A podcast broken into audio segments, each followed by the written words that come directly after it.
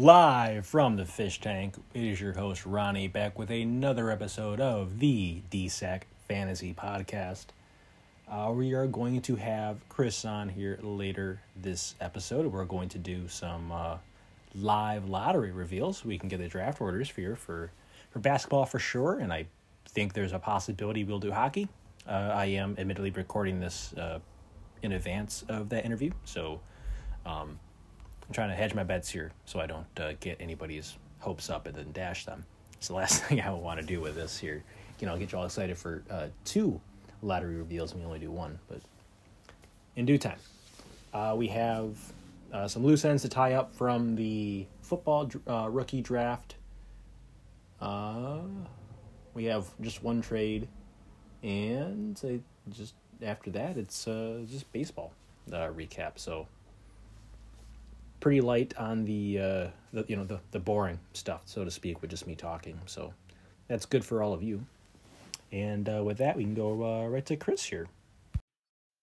All right, and finally, after uh, a week or two weeks now of kind of planning this out, uh, I'm joined with Chris, and we are going to go over uh, lottery stuff for uh, two sports, I believe today. Is that right? That is right. That is correct. All right. Well, that's the uh, that's the reward you guys get for having to deal with uh, us not being able to to hammer out a time last week. We get to double up on the content for you all. They're very lucky, really, if, we, if you think about it. Oh, for sure. I mean, who doesn't want to hear uh, even more of my voice on a weekly basis? Yeah. All right. Well, I believe you wanted to start with basketball as some inconsiderate person on a motorcycle driving by the house. I heard that. Wow. Yeah. Uh, Harley doing So this, this is what happens, folks, when uh, you live on a house where you technically don't. Well, you have neighbors, but you uh, you have roads on all sides of your house. Oh wow. Yeah, very low. If- if I'm, I'm makes sense. lucky at my house because we're we're a corner unit, corner unit, but we're on the corner, but we're at a. It's not a very busy little intersection that we're at, so it's really nice. Yeah, yeah. Obviously, my parents' house. I'm only 25. I can't fucking afford a house. You kidding me? Not in this, not in this market. All right. So basketball, as I was saying before, I was so rudely interrupted by probably some 55 year old dude with a scraggly beard and a Yeah. a do rag or whatever or bandana. Uh, yeah. Yeah, probably a bandana. He's got some patches on. Yeah. All right. So So I believe, as we were speaking beforehand, we would like to uh, make this a uh, a, a pretty accurate uh, draft lottery stuff. So that means you guys will have to wait for the actual order. We're gonna make you wait. We're gonna do uh, some like two guys pretending we know stuff about the draft class first, and then yeah, yeah. Even though we really haven't watched much college basketball, yeah, I, uh, I did all my homework today, so I'm ready. uh, I'm it's fresh in my mind. I'm my homework was like reading like articles on the Athletic related to the Pistons uh, and potential picks or to potential players that they could draft. So I know I have a mediocre amount of knowledge about like seven or eight players. Do you know where they are uh, expected to go in the lottery? Like what their odds are? But the Pistons themselves, Yeah, the Pistons. Like They I've are- seen like I think three or four or something like that. they are tied for the best odds in the draft at winning it. I I don't know what uh, what pick that makes them you know statistically most likely to get. yeah. like- well, this is this is a, a good draft for their needs, really. Uh, I think because they don't really need a, a point guard right off the bat. This is uh, in general a pretty bad draft for point guards. this is just not exactly a, a, great draft in general, from my understanding. Yeah. But yeah, I'd say the um the top. It's kind of it kind of reminds me of the the LaMelo Ball draft where there's three or four guys that could arguably go number one, and that tier of player is pretty good. This I don't think this this group is as good as what that one was expected to be at the top, but it's it's similar in that you probably have a handful of guys who could legitimately go number one. It wouldn't be a surprise. yeah. I think that's fair to say. Go ahead. I was, I was saying I think that's a, a fair assessment. Yeah, this, is- uh, this draft, it's um. So I was going through it, going through the players and stuff. And it looks like it's so the top end isn't as good as a lot of top ends are, but but its real problem is that second tier players. It doesn't have really a great set of second tier guys that you could pick up in the lottery, like a like a Scottie Barnes or something, where like he has this guy that has a lot of hype and a lot of potential, um, or a Tyrese Halliburton. But that said, that next group uh, after that, I think it's actually pretty deep for your, especially fantasy wise, for the second, third rounds of players on the real draft. You know, you're the second round, uh, late, late first. So I think it could end up being a pretty decent real world draft overall. Yeah, there there should be like quality players, but probably unlikely to have any like true superstars. Yeah, yeah. Although to be Except honest, I, fantasy maybe. Yeah, I I do think yeah. I do think at some point, like I might almost prefer if the Pistons end up with like the fourth or fifth pick. Not like prefer in the way that I like those players better, but they're with the relative uncertainty at the top, I'd almost rather just end up in a spot where you, you just take a safe player who you know is yeah. going to be a good NBA player for a decade, and then not potentially whiff on one of the top guys. Yeah, and for me, I have th- that first tier as four. So if they did get four, that's that's probably looking pretty good oh, for them. You have a tier four. Well, I, I guess we could probably probably should should, uh, should probably start from the top here with actually naming uh, these players, right? Yeah, yeah, let's do it. All right. That's that's uh, a little music for everyone. All right, so like you were saying, there's a there's not really consistent uh, consensus uh, consist you know what I'm trying to say there consensus. consensus. Yeah. Uh, number one, um, fantasy wise, I think, in my opinion, there is, and his name is Jabari Smith. Um, he's number one, big. He's six ten. Um, he carried the corpse of Auburn into uh, into the tournament. They got they got bounced pretty badly in the second round, but um, he doesn't really he didn't really have a lot around him. Um, the a lot of the talk was basically that his coach is terrible and the guard play on that team is terrible, and he did whatever he could just to just pull that corpse into like you know college playoffs, like kind of like Steph Curry did with Davidson and Durant did with a really shitty Texas team. Um, but for me, he's definitely the number one. Um, he's not, even though he's big, uh, he's not a great rebounder, but he's an excellent shooter. So, um, he, and on top of that, he has no real glaring weakness. He's not going to block a lot, but other than that, he's he's a really complete, and I I think the most complete player. Uh, the comp I've seen for him a lot is Rashard Lewis.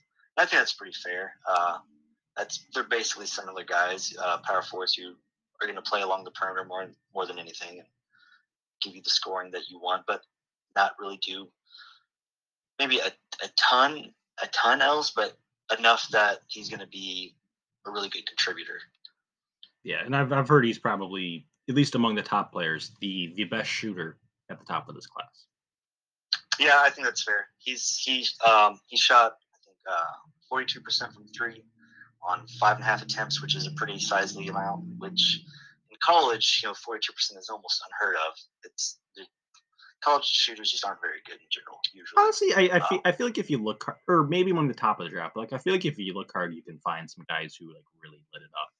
Like let me let me see what Nick Stauskas shot in his two years at Michigan.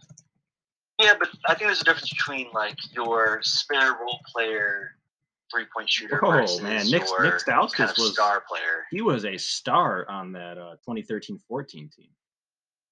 I'll let you know. Who is this? Strauss? Max Max Strus? Is that? Oh, so, okay, so Nick Stauskas in his two years shot four, oh, yeah, shot forty four percent and then forty four point two percent. The second of which he played thirty five point six minutes uh, on almost eleven field goal attempts per game, scoring uh, 17 and a half points. So and he did really nothing in the NBA because he wasn't a top prospect. Yeah, but uh, he kind of went the way of Jimmer Fredette. Eh, he hung around a little longer than Jimmer did, but actually, Nick Stauskas, uh, he played in the playoffs this year, bud. Oh, really? Yeah. As like an assistant coach? Like what? No, he he. Uh, I think he got garbage time for at least like one or two Celtics games, so he's still playing in the playoffs. Well, I guess good for him. I think uh, Fredette is making bank in China, but I guess Nick's doing his little thing there on the bench. That's cool. Yeah, he's Good played. water for the Uh, good he's players. played two games in the playoffs, uh, averaging two minutes per game. He has taken. Uh, it looks like two shots total. He hasn't made none of them. Those are Delano Banton numbers, man. Well, yeah, pretty much. So would you like uh, would you like the Pistons to grab him? I think that'd be a pretty pretty great fit Um, to go along with Cade. of I I think there's maybe I don't know. I you said you think there's a, a group of four. I think there's more of a group of three at the top here. Um, Okay. I don't really have like strong opinions at who I like the most among these three, being Jabari, Chet, and Paolo. Um, but I'd be fine. Like you know, it, they could take any one if they get the first pick and they take any one to three. I'm like, eh, okay, sure, let's roll. I guess. You, you uh, I think you're gonna love my ranking because I've got some some uh, some spice in it. I got Okay. some spice that a lot of people aren't gonna like, but you know what? I bring the truth, and the truth the truth will set you free. You'll see. But uh, it, it'd be a good idea if people listen to me on a certain a certain prospect. okay. Uh, number number two, I have uh, Paolo Gozar Banchero. Um, oh wow. Okay. I have him number two because he's he's really good offensively. Um, he's a decent rebounder. He can stretch the floor a bit. He's not a great shooter from beyond the three, but I think uh, for fantasy he'll be good enough. Uh, his big issue, his big glaring weakness, and why this this top kind of top tier of guys in this draft just doesn't compare well is he is awful on defense. He just doesn't seem to really give a shit. Um, the talk is basically that his defensive effort just disappeared, which you could kind of expect if if he were Jabari Smith, where he has no one around him offensively, so he has to pick and choose where he puts his his energy. But he played for Duke, and Duke wasn't a bad team by any stretch of the imagination. They, they're usually pretty deep, so he doesn't really have an excuse. I think. Um, he has some interesting comparisons with like Chris Webber or Julius Randle, but I think a better comparison would be Jabari Parker, and I think that's a real reality that he could be facing, where he comes in, he's he wants to do it all on offense, but he's so bad on defense that he ends up just not finding floor time after a while. I think he could potentially, you know, if he doesn't get his shit together on, on the defensive end, uh, kind of flame out after a few years as Parker did. I think Parker's only like 27, 28. Just crazy to think about. But Okay, so like maybe I'm not like as up on uh Paolo as I thought, but like the the Chris Webber comp was interesting because I I'm pulling this up right now. So for this looks like let me do the math here four five six for a nine season span, Chris Webber in the NBA averaged 23 and 10. yeah, I- he amazing. I- yeah.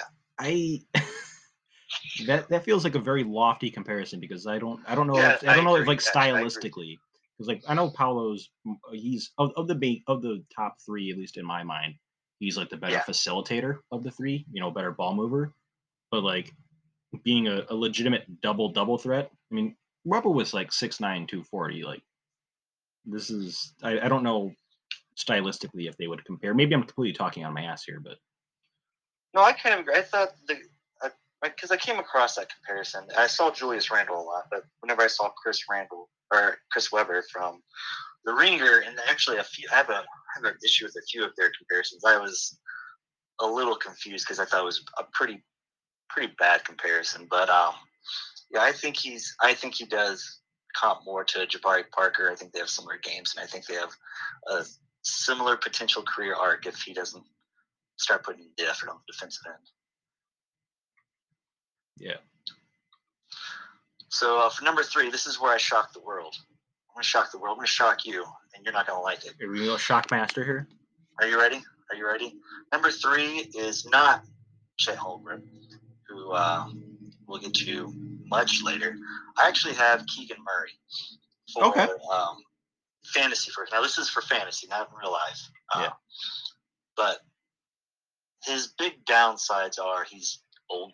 He's 21, going to be 22 in the draft, so he's an older player. Uh, he's really only done it this past year, and I guess you could argue that he's playing against less mature competition because usually, you know, good players they they come out earlier, you know, freshman, sophomore. There, uh, there tends to be a lot of like guys who hang around the Big Ten though. Like the Big Ten is usually not like a, a one and done conference. Like he he may not you know be playing as as good a players as you might see in some of the ACC schools, but like he's he's banging around with a few like quality forwards who have had some real college experience in the Big Ten. Yeah, well, well, that's what I'm saying. That I like him. That's I actually like him quite a bit. That's why I have number three. And uh, in my opinion, he actually has potentially the best fantasy profile of the entire draft class. Uh, if I had the third pick in this draft, I'd be very happy to get him. Um, because unlike the others, he's he scores extremely well. He does it at a high percentage, 50, 55.4%. Um, he, he shot almost 40% from three this year uh, on almost five attempts. So he, he did take chances there. He rebounds really well. Um, and the most impressive stat, I think, is he had, uh, is that? One, two, almost three and a half stocks, 1.3 steals, and 1.9 blocks a game, which I think only one other player even comes close to that, hitting both both steals and blocks. So if he can translate that to the NBA level, he will be incredible for fantasy. And we find a lot. It, there, there are obviously some exceptions you could pick, but when it comes to steals and blocks, um, players in the NBA tend to stay uh, kind of within a certain profile throughout their careers. You don't you don't really see like like Trae Young for example. I think he only averages like a steal a game. Um, and if he were to you know, get a steal and a half, you'd think, oh wow, he's going to be even better fantasy wise. But it's actually pretty unlikely that he'll ever do that because he hasn't done it yet. Um, and so if if Keegan Murray can do that, do what he's doing in college at the at at the pro level, with stocks being as valuable as they are, he's going to be absolutely excellent for fantasy. So like I, he has no weaknesses. So I actually really like Murray as well. He probably would have been more like a, a four or five for me. And kind of off the top, when I said, you know, I'm I don't even know if I would prefer the Pistons to get you know a pick like four or five and take like a, a more safer pick. And like Murray was pretty much the the exact player I was like referring to.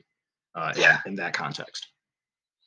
Yeah, I love him. I think he, he's going to be great wherever he goes. He's going to be a day one starter potentially. He's he's a really smart, heady player, uh, and he just he just does it all. Yeah. And particularly with Murray too, in like a Pistons context here, like Keegan Murray could all of a sudden. I don't want to. I don't want to make it seem like it's a foregone conclusion, but he could, like in theory, kind of make Jerami Grant a bit expendable. Like if you have a yeah. team like Portland, because there's been a lot of speculation there that they want to to re- really kind of go for it again. You know, with a healthy Lillard and you think Jerami Grant's on a pretty good contract. He's the type of player that a lot of teams like, but he also kind of plays that small forward, power forward combo role. And Keegan Murray could fit very nicely on a rookie deal yeah, there in, in, Grant's place. Or just keep him make the playoffs, right? Uh, so yeah, uh, a, a, comp that I liked was uh, TJ TJ Warren, but TJ Warren with stocks is what I'd say. And uh, a, and a healthy pretty, foot a pretty good comparison in terms of fantasy output. This is all just fantasy output. So TJ Warren with stocks is extremely, extremely usable. Let's see. Next, I have number four. Uh, I've seen a couple of mocks have this guy go number one overall in the NBA, uh, and that's Jaden Ivey.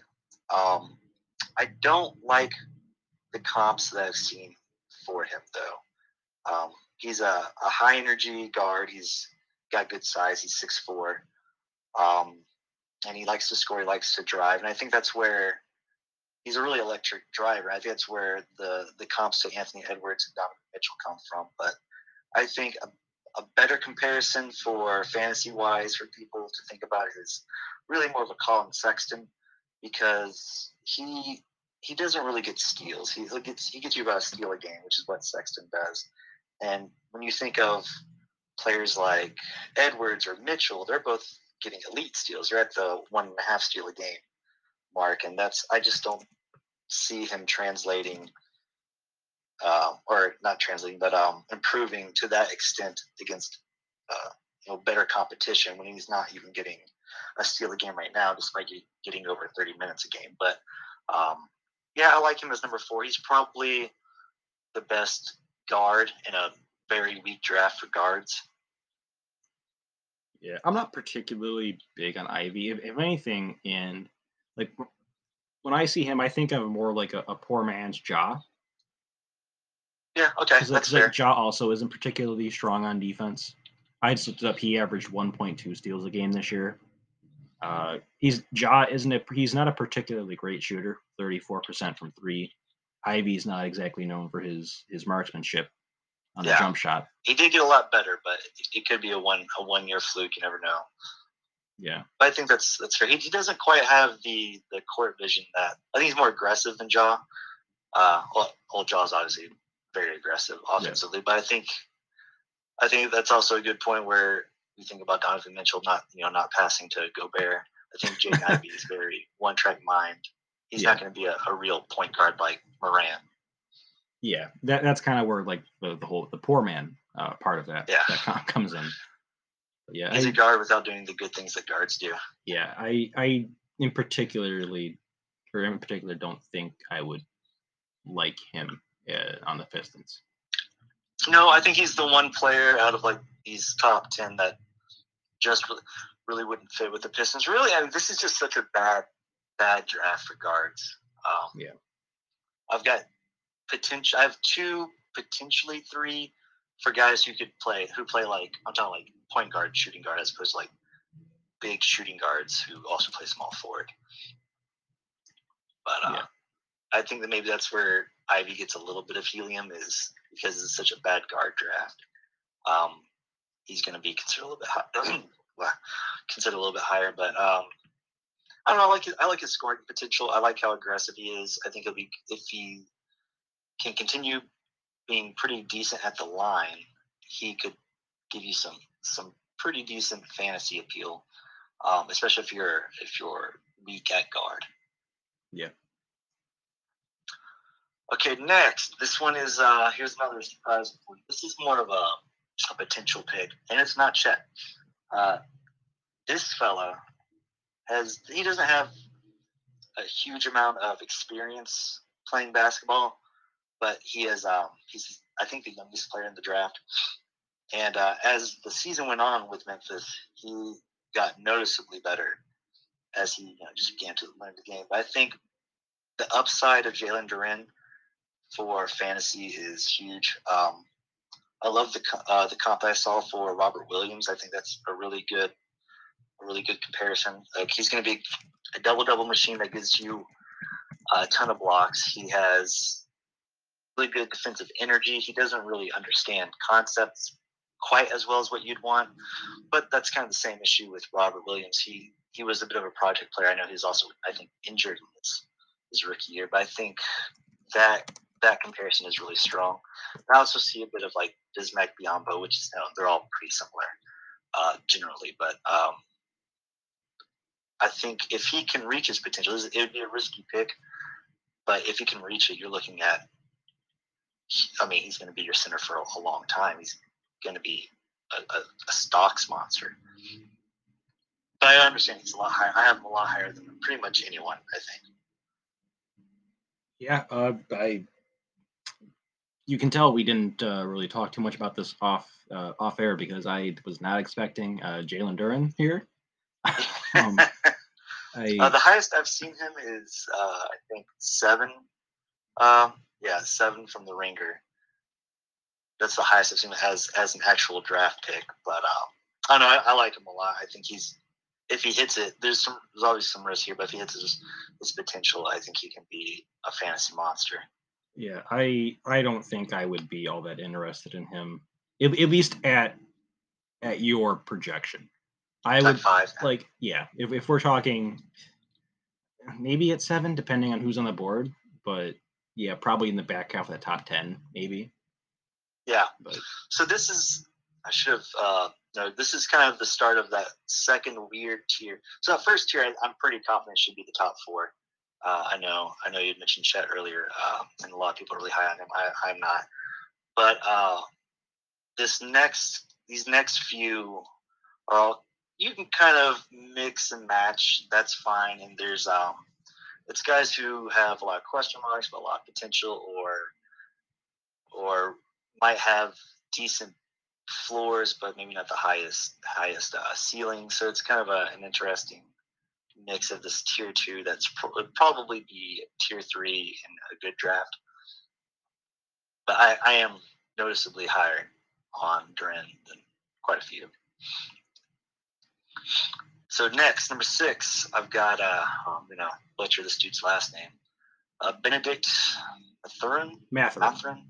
Mathurin. Yeah. Um, That's another player I like, generally in that range, for what it's worth. yeah. Um, good on offense. He can be lazy on defense. He's got great size. Um, he rebounds decently well. You'd hope for a little more at six seven, but um, I, I I kind of look at him as a as a sort of as a sort of Harrison Barnes type uh, offensive production, where you're going to get good shooting, okay okay rebound numbers. He get you a steal. He's not going to get you a ton of assists, but he doesn't. He won't really hurt you. Um, so I think that's a pretty good comparison. I saw one comp as prime Oladipo, which made absolutely no sense to me because you can't say that a guy is similar to prime Victor Oladipo and then go on to say that he lacks energy on defense because Oladipo coming out was all energy. That's that's what he was. He had to develop more of an offensive game, but the one thing that he did bring was just a shit ton of energy on both ends of the court. Was excellent on defense, while uh, Benedict not not so much. So I didn't really like that comp. But I think I think fantasy wise, if people expect more of a Harrison Barnes, like the current Harrison Barnes, I think that's a pretty safe bet, and that, that that's a good fantasy. And he's the one thing I will say about that is he's more athletic than Barnes. Uh, one of the comps I've heard is like KCP. Okay, in, in yeah. terms of like a, a more like athletic guard who can drive a little bit and shoot. Yeah, um, yeah, Yeah, I, I generally like Mathurin. He's another guy where you know once again Pistons related here, but if the Pistons were picking like between like five and seven, like I could see He'd a good- Mathurin, yeah. depending on who's on the board. Like I I I might have I would probably would have Murray above Ivey and then Mathurin and Ivey maybe more of like a coin flip for me. And then I would Okay. see them all above Duren. yeah. Yeah, Duren, I think is just to me, he's just a Robert Williams upside guy. Uh, he might have the same trouble though with like foul trouble because I, I think that was a pretty big issue for him there as well, like Robert Williams does. Yeah. But we see we see the impact of a guy who gets a ton of blocks and has good field goal percentage and a good free throw percentage for fantasy purposes. Real life, I think you're right. I think uh, Mathurin probably fits better. Um, and you'll have Beef Stew, which is one of the, the better nicknames in the league already. Yeah. So Durant doesn't really fit the Pistons super well. He'd be great for the Mavs. I don't think he's going to fall to 26 or whatever we end up being at. Um, you may even not even have a pick for all I know. But um, and Yeah, for, I- for I- what it's worth too, uh, the NBA draft is based off of regular season record. oh, that is for the a- Mavs. a- See, I- a- I've been doing hours for so long that Really know. Well, yeah, yeah. Yeah, yeah because like so I I, think yeah, 26 must be a pretty pretty strong. yeah, I, I don't, yeah, they're, they're probably closer to like twenty than twenty six, but yeah, there's something I remembered because I'm pretty sure uh, the year the Warriors won it and then took Jacob Evans. Uh, that's not a great player in hindsight. Uh, I'm pretty sure he was like picked 29, but they had won the title that year. Uh, So, yeah, just a, uh, uh, something to, to kind of keep in mind, I guess. So after Benedict, I've got uh, Johnny Davis. Um, these two guys, the reason I have them next to each other, they're kind of similar to me in that I think their production in college is probably the top end of what you would expect. Well, that's not really make a whole lot of sense. I think they're kind of similar players. I guess I should say. Um, Johnny Davis to me, he's a he's a shooting guard who rebounds excellent. He's a great rebounder. He's only six five, but he he averaged eight a game, which is pretty great. He reminds me a lot um, statistically of uh, Hart, where you have a guy who's going to get you. I don't think he's. I think he's going to score better than Hart did. Um, maybe close to what Hart did this past season, but his numbers I think are going to be some more similar to what Hart did previous seasons. I don't think he's ever going to have you know, four assists a game. He's not really he's not really a good playmaker. He's he turns the ball over more than he gets assists. So you, you don't really want him doing that. But I think for fantasy, um, shooting guard in general is not a great position. It kind of dies out pretty quickly. But if you can get a guy like Davis who can get you points and really good out of position rebounds, I think you're, you're making out pretty well. Uh, next, I've got uh, here's another name I'm going to butcher. I got Shaedon Sharpe. Uh, okay, I'm going to inter- I'm going to interject here real quick um, and say that Shaedon Sharpe is the guy who is most likely for Barry to trade up and get. He, he no just kidding, he yeah. screams Barry to me. Yeah, uh, he could be LaMelo Ball. He could be Darius Bazley. He didn't play in college. He kind of did the whole thing that Bazley did, where he went and just trained for the draft. Um, we saw how well that worked for Darius. He was he's okay. He's gotten better as time has gone on, but he he still clearly is a bit behind. Um, the comparisons I've seen for Sharpe are also all over the board. Uh, one is J.R. Smith, which I don't really want. I don't really like. I wouldn't want that player. But the Ringer seems to love him and uh, said, let's see, they have Paul George, Tall Bradley Beal, or Jalen Green. So that's an amazing difference there. Like the gulf between Tall Bradley Beal or J.R. Smith. Yeah. And then can I perhaps jog your memory on who the Ringer had uh, number one overall for at least points or at least parts of the uh, the 20, uh, 20 draft? It better not be Deni. It was uh, Killian Hayes. Oh, oh God. Okay, well, let's just close this Ringer article because that's terrible. Yeah, almost all of my issues with comparisons are Ringer comparisons. They're all so lofty. They're so lofty. Like Jaden Ivey, Donovan, uh, Donovan Mitchell, Jumbo, Darius Garland, Victor Oladipo, Sharpe here, Paul George. It's it's kind of amazing. Um, yeah, I would like, really like to know how a, a 6'6", 175 pound guy can play like Paul George, but Guy who's six like six nine, six ten. It's nonsensical. But the guy's podcast sounds really cool. So, uh, he's got a good voice, good presence. Uh, now this is where we get to uh, your boy, who I think you may be crushing on, uh, Chet Holmgren. Holmgren. I wouldn't say crushing on. I just think he's should be a guy who should probably be top three. I don't particularly like him, but I think I'm I'm more, more on. I don't really care for a lot of the other players in this class, and uh-huh. I think Holmgren has enough well-rounded aspects of his game that he should be above, at least above, you know, like guys like Duren and Ivey and Sharpe. To me, he has the biggest bust potential in this entire draft, especially at, at the top. That's um, also fair.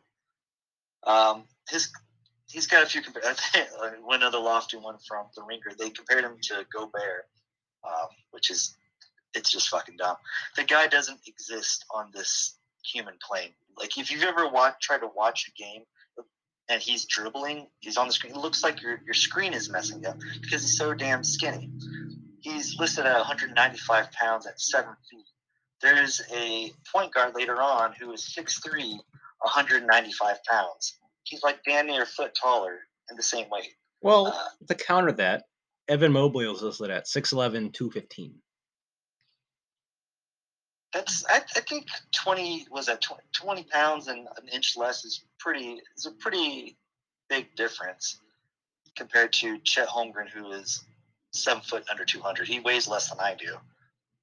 Oh, uh, I, I, I, do not see this at all as working out. He maybe he will. Uh, we see Poku right now who kind of a similar size and build I guess. I don't know how much Poku weighs but I know he's skinny as shit.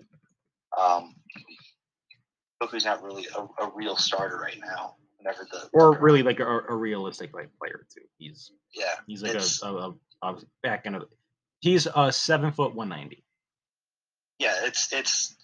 I I'm sorry, I don't want a guy that's that skinny who ha- who's who's a center who has no weight. Like you, if you're getting pushed around by Muggsy Bogues in the post, I don't want you on my team as my center, uh, and that's who this guy is. I he can be as skilled as he wants. I don't I don't want to take the risk. Uh, I have him at nine because someone will, and everyone's telling me he's supposed to be great. I, I don't believe it. I don't see it. I think he's Shawn Bradley who can dribble. Um, but uh, Yeah. if someone wants to take him, cool. That's uh, it. Won't be me. Uh, I'd rather trade down, Yeah, trade with, down, or trade out. yeah, with the uh, the the importance of a good center in a league like this, having a guy who, at, okay, at the NBA level, he's probably gonna if he if he's like a double double guy, which rebounding I don't know if he'll get quite to double double limits routinely, but that offense that point total for the double double will probably be closer to ten than to fifteen. Yeah, but yeah. he from from three point range in college shot 41.2% on like two and a half attempts per game roughly if i do the, if i did the math right maybe closer to three he blocked 3.6 shots per game yeah. He's Boban with handles, i but I, he's also a lot thinner. I just think if, if you can have a big who's going to block more shots than your average center while also being a far superior shooter than almost anyone at the at that position that's just that's just too much for for like our setup to pass up in my opinion that's why i think he's got to be top three he just does so much at categories that carry so much weight especially when he has a skill set that separates him from a lot of other centers Mhm. that's just it's it's a really good package Yeah, but top three, I think there's a lot safer. Not only just safer picks, but picks that will give you really good production. Who don't have, for me, the bust potential that he has. And I, I toward mean- the back of the first, I'm okay with it because you know you can you can take that risk. But I, I'm not I'm not going to take him at the top of the draft. Did you not I- just compare Paolo Banchero to Jabari Parker? I did. I said he's really risky. Yeah, he's a really risky pick. Uh, Jabari Parker coming into the league was uh, extremely highly thought of. Yep. Um, but I think their profiles are very similar. I think he has, like I said, whenever we were talking about it, I think he has a real potential to fizzle out out this Paolo uh, in the league because he doesn't like to play defense. Uh, and Parker, who is supposed to be entering his prime right now, um, is barely even in, the league. He's what I think he was last with the Bucks for a bit. I don't I don't remember. Um, he may have gotten some some mints this year, but he wasn't very impactful. I can say that. Next, we get into um, uh, a guard. We have number ten. This is my I think the first real pure point guard, um, and as I said, a, a really weak guard draft. That's TyTy Washington. Fun to say. I like to say his name. Um, LSU or Kentucky? Oh, Kentucky. Kentucky. Oh, I'm thinking of Um, uh, of Tiger Williams from UCLA. So not even LSU, but never mind. Go for it. Uh, he's an interesting player. He's got uh, he's been comped to Andre Miller, but the guy who he reminds the guy that reminds me. Can, can you have like a, a is comparison for a guy who played in my lifetime, please? uh, how about Darius Garland? Is that is that is that in your lifetime?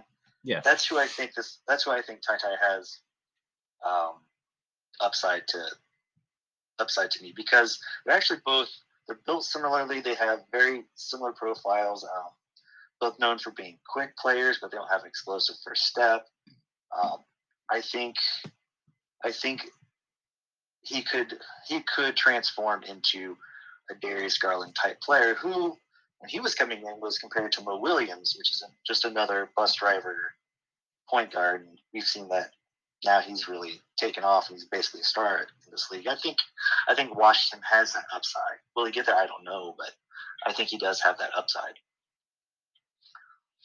Uh, next up is one of my favorite players for fantasy. Uh, maybe my second favorite after Keegan, and uh, I might mess up his first name. Is could be Terry Terry Eason. Um, I think this guy's great. Uh, he averaged 17 uh, and a little over six and a half rebounds in college. But one of my favorite things is he's a lot like Keegan when it comes to the stocks. He averaged 1.9 steals and 1.1 blocks, which is you know, three stocks is amazing, and that's kind of what he was known for in college, is just being an absolute defensive pest. But he also shoots well, so he, he's kind of like Matisse Thybulle, or that you know with with a shot he can actually make a bucket. So that's extremely useful. He could be, you know, once this is all said and done by the end of the year, the top five fantasy guy for this rookie class. So I'm I'm a big big fan of him. If I'm if I had a pick, I would be really excited to look his way, even as soon as like pick six, pick seven. I would I would be okay with that if you want to take if you liked his situation where he landed in, in the draft. But um, yeah, I have him ranked at eleven, and I am super high on him. I got nothing. we're, we're, at we're uh, about uh, we're uh, we are at about the point here where I'm kind of clueless on pretty much anyone else here on out uh, going because I just haven't really put the research in yet. I don't have a first round pick at the moment. Uh, depending on who the Pistons take, I may feel compelled to try to uh, acquire an early yeah, first, yeah. depending on who who has what pick that the the Pistons take, who, where that player is likely to go. Uh, for now, that's not really something I'm like 100% counting on, but yeah, uh, this will be the the Chris show more than it already has been. Well, you got hockey later though. That's going to be all you. I won't. I won't be saying. I'll just be getting the draft ready for hockey. Okay. really giving you any. Although, there. can I do uh, one thing here before we get there? Because there's another guy who I doubt you'll have because I think he's a little bit later in the first round. But okay. if you're listening, Nathan, please take Nikola Jovic.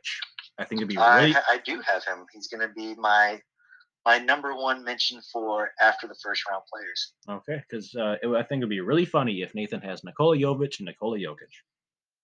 For for no for my, no other reason. Favorite... Go ahead. I would say yeah, for no other reason the fact that their names are the exact same except for the third letter in their last name. One of my favorite comparisons for him is not uh, Nikola Jokic. That's just what it says. It, the, he is not this other guy. Yeah. So number twelve, I don't know how to say his name. Um, Ochai Agbaji, Agbaji, Agbaji. I don't know. Yeah. Uh, really, all I have to say about him, he's a senior. He's going to be kind of the oldest guy that you're going to draft here. He played really well, but obviously the maturity of his competition is going to be lower given the age difference. Uh, he kind of reminds me of Duarte with uh, the Pacers, just a guy who can come in. He'll he's ready to play now. Doesn't have a ton of upside, probably not not a huge ceiling, but a very high floor. Um, I think he'd be like a great utility player on our our settings. Just a, a very and then really, if you want to succeed in this league, you really need to have a bench of guys who are just pretty good, like the Harts or or Duarte, Duarte, whatever however it's pronounced. Uh, Thirteen, we have Malaki Branham. Um, I have his comp as well. People are saying Middleton. I don't, I don't really have much on him at all. Uh, I think that's probably a little fresh, but um, you know, maybe, maybe, maybe it turns out. I don't think he, he's going to have the steals or quite the playmaking ability that that Middleton does, but it's a nice comp. Uh, and then finally, I have AJ Griffin, who is lower than what a lot of draft scouts have him as, but for fantasy, all he does is shoot. He's a really good shooter, but that's that's really it. Um, his comparisons are kind of all over the board. I'm sorry. Um, the, the Robert, ringer, the ringer is showing three point shooting Jimmy Butler. Like, yeah, right. I, Another one, the ringer, ridiculous on uh on Griffin. I was say, like, uh, I, but, I feel like I remember seeing like you know like a, a popular like like fan scouting like YouTube video type thing where like Griffin is just like an absolute shit defender. Yeah, it's it's it's nonsensical. Uh, they also have Jaylen Brown. I had a, a question mark and exclamation mark next to that on my notes. Like what? I don't know. Like where are you getting? I guess just the the high school hype coming in, um, because he does not get steals or blocks. So the comparison to Robert Covington by DraftNet is also similarly ridiculous. But whatever, he's going to shoot well. Um, If your team needs shooting, he's going to be great for it. He's not going to hurt your percentages at all. His big issue, though, is injury history. Um, he's got a lot of ankle and I think Achilles injuries, foot injuries. Oh, So good. that's- that's that's exactly what I need. A, a good shooter who has a history of very lower body injuries. Yeah, yeah, that's great. So fit right in on my Um, team. he could fit on my IL actually pretty pretty strongly. Then I had a few guys who uh, I'm looking at later in the draft, but we've kind of spent a lot of time as it is. So maybe we could just uh, move on, move on a little bit. All right, let's actually uh, let's do the order here. All right, so If you want to go over the the the odds first, yeah, that's exactly what I was gonna do. So with the first pick, or the best, the best uh, potential first pick, uh, best odds is Paolo. With uh, he's gonna have a thirty-seven percent chance of getting that first pick. Uh, next is Sean. Somehow, who did worse than Paolo? I I assume was because Paolo's missing for a couple of months during that heavy COVID season. Yeah. because Sean's team was just not good. Um, he's got 22% at the first pick. Nate is third with 16%. Next is Keith at 11, another person who was desperately trying to tank and it didn't quite work out quite as well as he wanted. Um, I've got Ping next, 7%. Then Tom at 4%. Nut at a huge 2. Two nuts. And then finally, yours not truly. You, Ron, 1%. You might get it. You can, you can take Paolo and then watch him flame out. Or Chet Holmgren, watch him flame out. man, that that's still is that's a burr in my saddle still that I fucking missed by half a game. Half a game. Love it. All right. Uh, so for the actual lottery, uh, I could hang up and record this, or I could just do it right now. It's up to. I'll, I'll let you decide. If Let's- let's- if you say that I can just do it over the phone without recording, you can't give me any bullshit about it being fake. Do you have like like another phone or something you could use? Like, could you like borrow your wife's phone real quick? Uh, no, she's she's downstairs doing doing homework. Could Uh, you like don't wanna fuck her maybe on her phone? could you like have maybe like stream this on your roommate's OnlyFans? Yeah, right. Let me let me try this. On speaker. Maybe I can. Wonder if I can start recording. Yeah. Time lapse. Nope, I can't. So I can either I can hang up or I can just do this right now. Let's do it live. I like you. You are you made the playoffs this year. I don't think you have any any reason to rig a lottery that you have no chance of winning. No, I have no picks at all. So That's true as well. all right, I'm hitting submit. Bum, bum. Let's go last to first. Pick number eight is Ron. Thank No God. surprise there. I don't. I don't. It's not mine. It goes to Tom anyway, so I'm okay with trading the eighth pick in this draft. Pick seven goes to Hey, all right, we're, we're going in order. Pick six goes to Tom.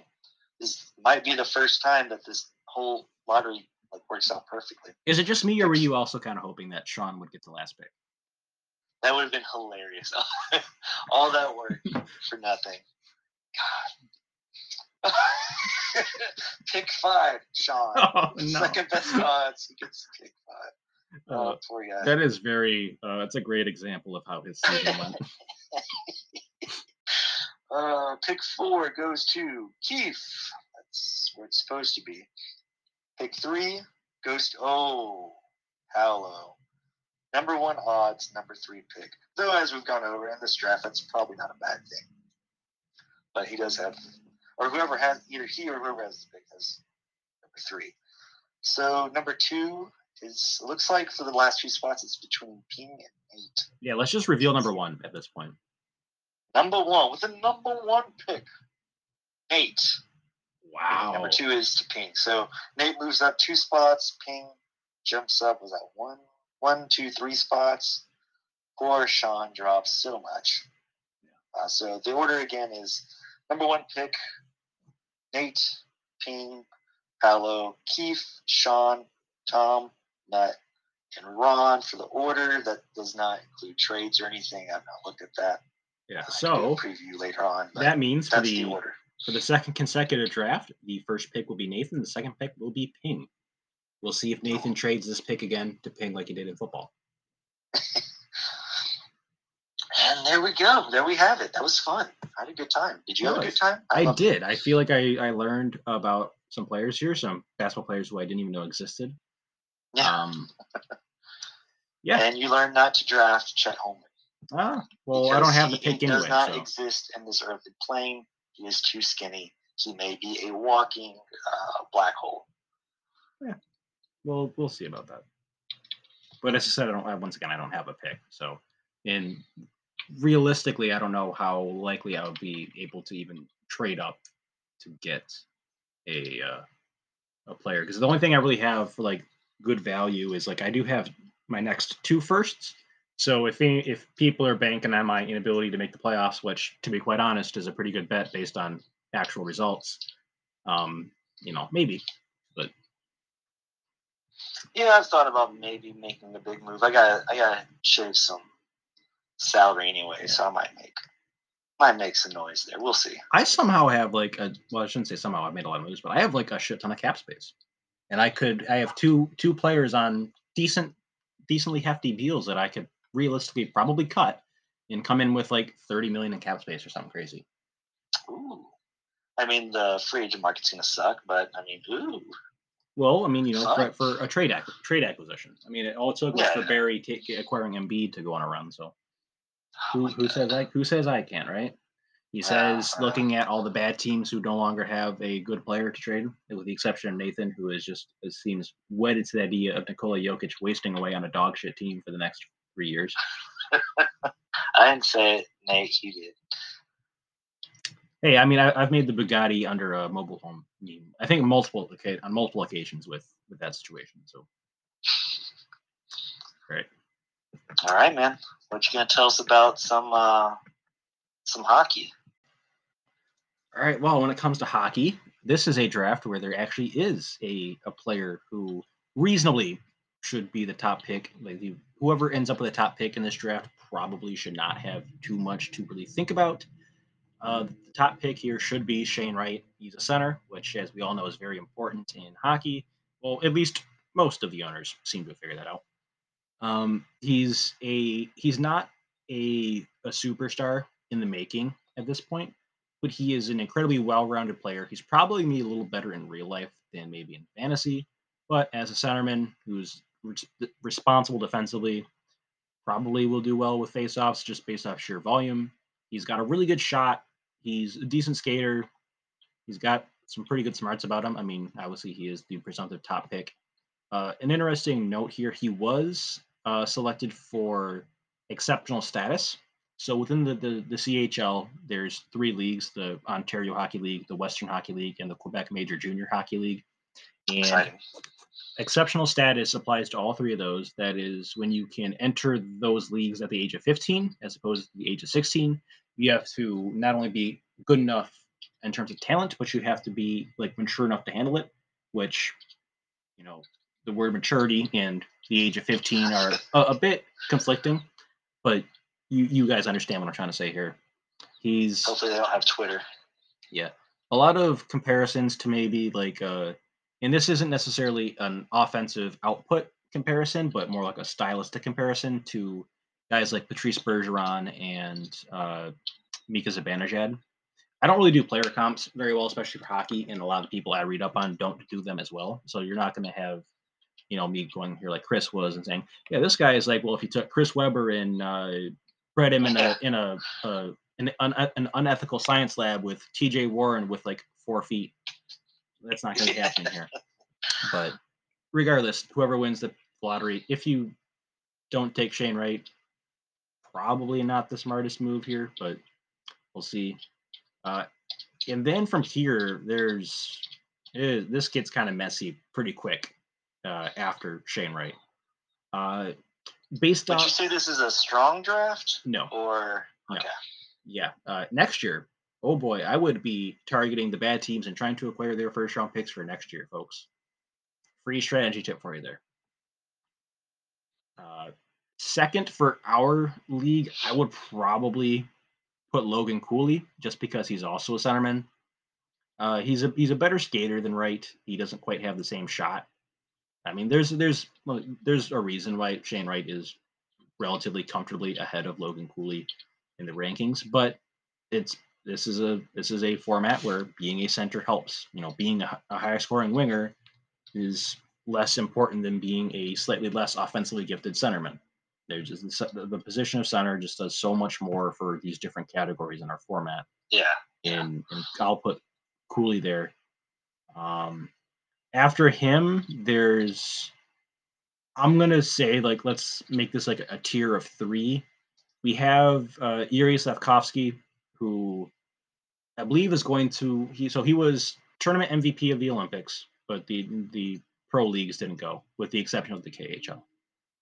Uh, but he's going to play in the World Juniors as well, and I believe he's also playing the World Championships. That's not a very common occurrence for one player to play in World Juniors, Worlds, and the Olympics. Uh, he's he is a winger though, but he's big. He's six six three, two twenty, so he's got a pretty good shot.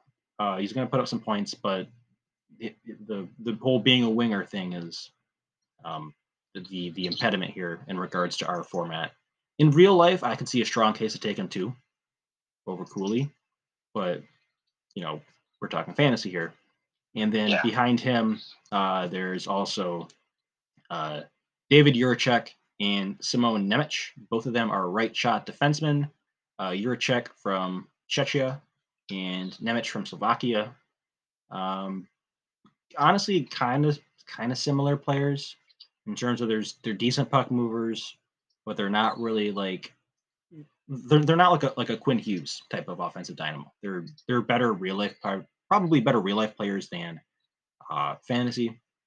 Uh, I don't think either one of them is particularly physical in terms of like laying a lot of hits. There's no there's no Radko Gudas in their games. Um. Yeah, but they're they're relatively smart defensemen. They move the puck well. Jiricek maybe not the greatest skater, and he is coming off a knee injury from the the uh, abbreviated World Juniors, which will be restarted here in July or August, I think, one of the two months, because COVID kind of paused it. Um, I think you could see honestly, those two guys should could maybe even go like three and four in real life, but at least one of them should be gone top five in real life, probably both. But there's a couple decent defensemen at the top there. And then after them, oh, there's there's quite a lot here. If if you like uh, really fast and skilled wingers, uh, Matthew Savoie could be your guy. There's still potential he could be a centerman, but he is only five. I do love those. Yeah, he is only five nine, one seventy five but I don't know how how likely he is to stick at center. He he could be one of those players where they're listed at center, but they don't really take a lot of faceoffs. Um, but he's he's a he's a plus skater. He's got some pretty good puck skills in terms of creativity with the puck and passing. Yeah, he's got a decent shot. He could be a guy who really puts up some points, but maybe kind of empty on the physical categories. Uh, Cutter, so he's American, so I don't know if it'll be Gauthier or Gauthier. I know a, a, a, an older friend in real life who went by the pronunciation of Gauthier, but obviously the more traditional French would be Gautier. Yeah, I, I think Gooch is probably pretty oh, close. Sure. Gu- uh. Okay, and uh, he is he's kind of like a, a, a, a yeah. He's like a, a, a winger center tweener too, but he's got better size and theoretically could could be more likely to physically handle the demands of the position. He's got a really good shot. He's kind of like NHL average in terms of like skating and puck skills, which to be fair is good because you think of you know talking about the average player here. There's half the league is worse, roughly. That's how averages work. Um, but he's he's more of a, a scorer, and I I particularly like him, and like a real life standpoint is like a, a back half the top ten guy. Uh, there's Joakim Kemell, who's a Finnish winger, or I believe he's fin. Yeah, fin- Finnish. Because you know, not all he plays in the Finnish Liiga, but not every player in those leagues are from that country. Uh, once again, a, a, a decent shot. It's not it's not quite like Cutter Gauthier or uh, Shane Wright levels of more maybe probably like like a, a Matthew Savoie type shot, above average, but not special. Uh, he's more of a, I want to say more of like a meat and potatoes type guy. He's a lot more straight line. He's not really going to go through a whole team. and just kind of try to beat everybody. But he he he goes to the the smart areas on the ice where players have to go if you want to score. Not every player likes to kind of go into those those dirtier areas to put the puck in the net, but Kemell will, and that'll get him some some decent rebound goals. Maybe might work well on a power play in that regard. Um, you kind of have other wingers like Danila Yurov, who once again a bit more of a, a, a skilled player. Uh, the shot isn't really anything special there. A decent skater. I mean, once again, there's a reason why in, in like a weaker draft, these guys are kind of more like around like the tenth pick, maybe a little after. Um, there is an interesting uh, wild card here of Ivan Miroshnichenko, uh, diagnosed with Hodgkin's lymphoma in January. A guy who was uh, probably a, a, top five pick before that diagnosis, but from all reports are he is in remission, and I believe he's on the ice still. Uh, so that could be a guy who, with you know a, a good recovery, could potentially be a, a very good value pick, depending on where he goes in our league. He is a winger though, but the the potential with him offensively could be enough to make him like a viable winger in our in our format. Um, if you like centers, there's a guy named Marco Kasper. Uh, Love that name. Who's kind of Casper with a K. Uh, who's kind of had a, a, a bit of a, a, late surge here with how he's played in the top tier in Sweden. Uh, very another kind of meat and potatoes kind of player, and by that I mean like he just you know, he's he's not really like a a perimeter skilled player. He's a guy who really goes, you know, to all ends of the ice. He's very straightforward. He's not afraid to engage physically and try to beat guys in, in board battles. But he is a centerman, and that's always nice. Uh, a, a true centerman too, as I mentioned with a few players earlier. There's not really definitive chances they'll stick at center. Like they could, but they could very easily be moved to wing. That's one of the harder hardest things in these drafts to to figure out is is will players stick at center, and that's why when it comes yeah. to guys like like Shane Wright and you know uh, Kasper, the guy I'm talking about right now, and perhaps Cutter Gauthier, why I might be more willing to perhaps bump them up the board a little bit compared to real life draft lists, just because they have the size and skill set to stick at center. Um, let's see, other guys here. Jonathan Lekkerimaki, who's listed as a winger, but I think has played center at some points in his career. Uh, very good scorer, but he's a bit too uh, perimeter based, and by that I mean he's going to hang out more like around the the outsides of the face-off circles. He's not really going to go to the slot area as much as you may like. Granted, he's not huge. He's like 5'11 and 165 at the moment. Probably bumped that up closer to like 180 with like an NHL training regimen but he's still not of particularly great size. But he could be a pretty good goal scorer uh, in in the league. Um, let's see, who else have I not talked about here? Um, I think I've got everybody in the top ten on this list. Um, one of the more divisive prospects in this draft is Brad Lambert, uh, who is Finnish, despite the name. Uh, his father is Canadian, but he played in Finland and settled there and met a Finnish woman. And I believe Lambert has dual eligibility, but plays for Finland because that's where he grew up. Um, he's a very high end athlete. He's got some great skating. He's decently creative with the puck. He's not like, you know, like Trevor Zegras type of stuff, or even uh, uh, Kent Johnson, who was the other guy last year who had some pretty good puck skills. But with Lambert, the questions are attitude and like compete. He's not exactly wowed scouts with his ability to stay engaged across all games. Uh, he changed teams in Finland this year, which is not something that really happens in in European leagues mid-season. But he just was not playing a lot with the previous team, and his production was not very good. So he went to a different team in an effort to try to get more ice time. Uh, there's questions about whether his dad is like one of those like one of those hockey dads, kind of micromanaging his whole career.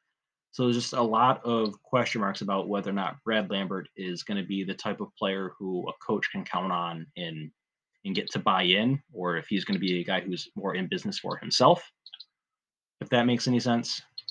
But when he was at the World Juniors before it shut down, he was a point per game. He was, or probably, I think he was above a point per game. He was very good showing at World Juniors, but has been pretty poor against men, which isn't always a bad thing. I mean, Lucas Raymond, with who did not have any of those attitude uh, issues, but the, the nature of pro hockey in Europe is these guys, these teams are trying to win, and they're not there to really necessarily develop talent.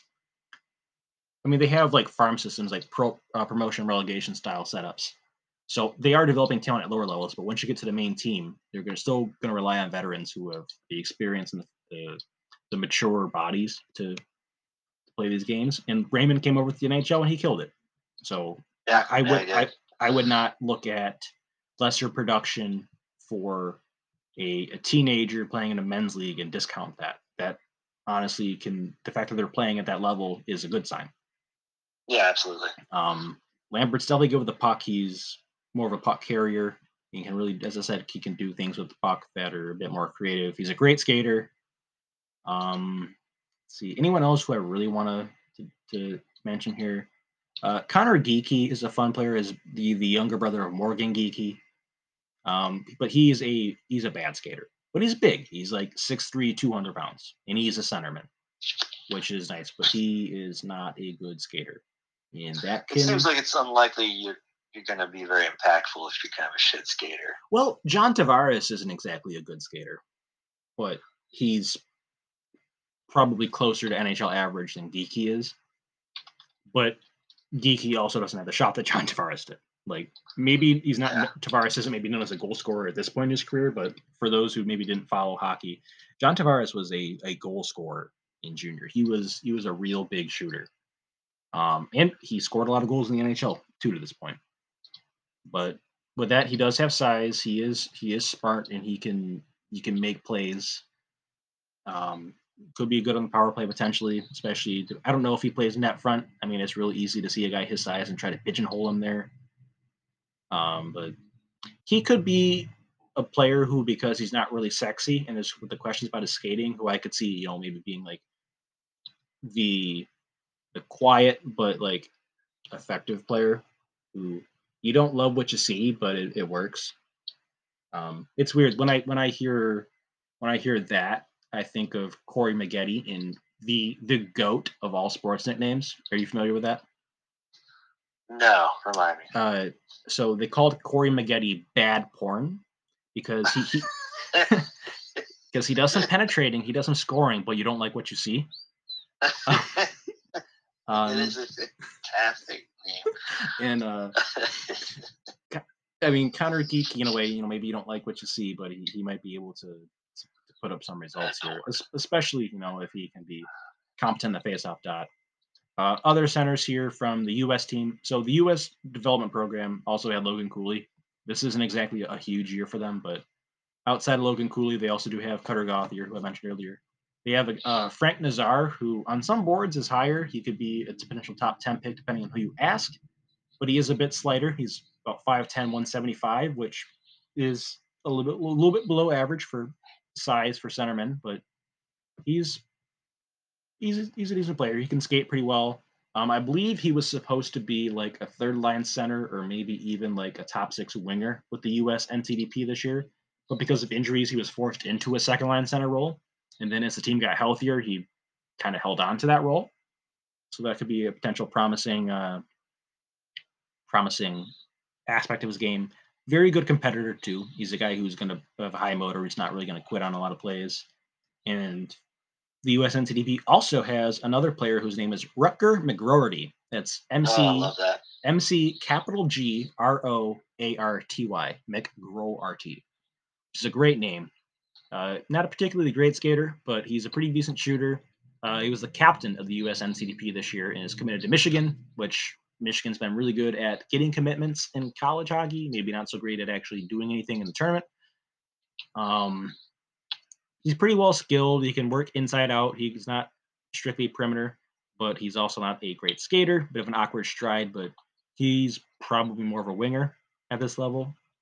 Um, I don't know if he played center. I feel like I've seen things say he plays center, but probably more of a winger at this level. Um, and then there's other like boring defensemen who, you know, once again, not very offensively gifted, but Kevin Korchinski is a name. Uh, let's see, who's the other one here? Uh, Pavel Mintyukov. Um, yeah, that's uh, Denton Mateyuk or Mateychuk. And that's that's probably already close to almost 20 names. So that's, you know, almost two rounds worth of stuff. Yeah, Um, no, that's been great. It's a bunch of people that won't be drafting because they don't have Yeah. any picks. Owen Pickering is another kind of boring defenseman in that mold too, perhaps. Uh, another great name, Jimmy Snuggerud, also from the USN. Oh, that's yeah, that's excellent. I think that's just going to be my thing from now on. Oh. My last pick is just find the best name. Uh, there's other, if you want to talk great names too, Jagger Firkus, probably more of like a third or fourth rounder for us. Okay. Um, and then my personal favorite, who is not on this list I'm looking at, but I'm going to see uh, where he is ranked on. He should probably have. I think this website I'm looking at here will have the central scouting. So NHL has a thing called central scouting, where like their own scouts kind of put out like a list, and they separate it by North American and European.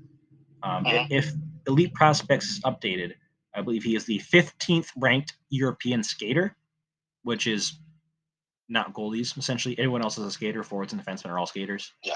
Um, his It's name pretty good. his name is Gleb. That's G L E B. Okay. Get ready for this. Trikozov. T R I K O Z O V. And yes, he is pretty good with the puck. And for a guy whose last name contains the word trick, he is he is definitely kind of gifted at uh at doing different things with the puck. He's not like you know otherworldly, but you know one of the more like creative players in this draft. Um, I I feel like that name alone kind of deserves a mention. I might have to. I might have to get back in this draft just for that. Let's see, do I have any picks? I have a fourth. I have a Well, fourth. Trikozov might be there depending on how how much other people want to lean into names. But considering the fact that Nathan is in our draft, you know, maybe not. Well, do you want to see how we do on this these draft picks, this lottery? Let's do. I have nothing in this draft. I don't think. I might, I might have like a fourth, but nothing of real. Uh, you have yeah, you have Tom's fourth. Okay. Fun. Yep. All right, so um, the we're gonna do it again. I'm not gonna record it. I'm just we're just gonna play it uh, because neither of us, both of us, were in the playoffs. Yep. Uh, I won. Now, um, the best odds go to Josh, thirty-seven percent. Congratulations, Josh. Your team was the worst. Next is Barry at twenty-two. Uh, that's crazy because Barry's team was, I think, on paper, obviously the worst, but Josh Yeah. ended up with the worst record. Let me make sure I had that right because Oh, I he remember did. Barry being. He did. I'm, I'm pretty sure Barry. Yeah, I'm pretty sure Barry was bad on the on the the roto table, with the exception of defense points. Yep, Barry had 91 wins and Josh had 86 wins. Yep. Next up is Tom. Um, he's got 16 balls. Keith, or I guess really Kevin, Yeah. fourth. Then Ping, whose team is actually good, but Dylan did nothing with it. Um, next year, he will probably make the playoffs. Uh, then next is Nate with four picks. So, drum roll. blah, blah, blah, blah, blah, blah, blah. Pick six goes to Keith or Kevin. So he Mhm. fell back a couple of spots. Then Nate. Ping is next. Third goes to Barry, who drops back a spot. So Tom, is he going to be number two? He is not. Josh is second. So Tom actually has the first pick in this draft. Congratulations, Thomas. Did uh did he pick first last year too? If you have that. in front of I think so. Let's see. Scroll, scroll, scroll. Rookie draft. Uh, Josh had first pick, and then Spencer traded for that pick and took Matthew Beniers. Oh right. Okay. In fact, Tom wasn't until one, two, three, four, five. Had the fifth pick, Brent Clark. Huh. See, I I must just associate Tom with being bad, uh, a lot. Well, he did have the fifth pick, but Yeah. he may have had the worst the worst record, but you know the lottery just didn't work out for him. Maybe I could see that happening. In fact, Ooh. with the power of the internet, he had he was an eighth, so the third worst. So he did drop back two spots, but much. Nice. Uh, as we were speaking here, uh, Alex dropped another category to me. His his four starters, a couple of them blew up a little bit, and I have now retaken K Walk. And maybe that's why he's not around right now. Yeah, I, I, I really hope because yeah, he's been a little absent in the chat, so I really hope that nothing's going on with him because I have been really riding the whole uh I'm kicking his ass thing. I already have like a, a great Yeah, I already have like a great Yeah. uh, a great meme picture set up to post if things hold. Um, because this is going to be like a myself here. commanding first place for you now, uh, just because you went through the, Well- like the number one team from last year. yeah, I but might beat him last week barely, but I did. but Josh I believe is in first right now, and he's also he's at 10 1 and one, while I'm only at ten and two. Only ten and two. I'm here struggling against Paolo. Uh, Mike is up 11 1 on Tom. Tom is gone all week. I know we said we were going to get on him about his lineup, but looks like he's actually set. Holy fuck, Tom has five home runs today. okay, yeah, Tom's still line, lineup is still set ish, but damn. Okay, but he's still losing to Mike. Wow. Poor Tom. Oh, Tom's. I think is he like the most injured team right now? I think It's it's so. got to be. It's been pretty bad. I mean, he's missing Kris Bryant, Nick Madrigal, uh, Degrom. I think Degrom goes without saying though. Yeah. Um, I think Ryu was still in the IL. It's, uh, it's pretty rough over there at the moment. No love for the Flamingos. Uh, uh, well, but it's good draft preview. Uh, I had fun. I hope you had fun. I did some basketball, bored people out, and then you did hockey, and you did quite well. I think you were ready. I I hope that combined we each learned some things, and I hope that other people listening learned uh, some things.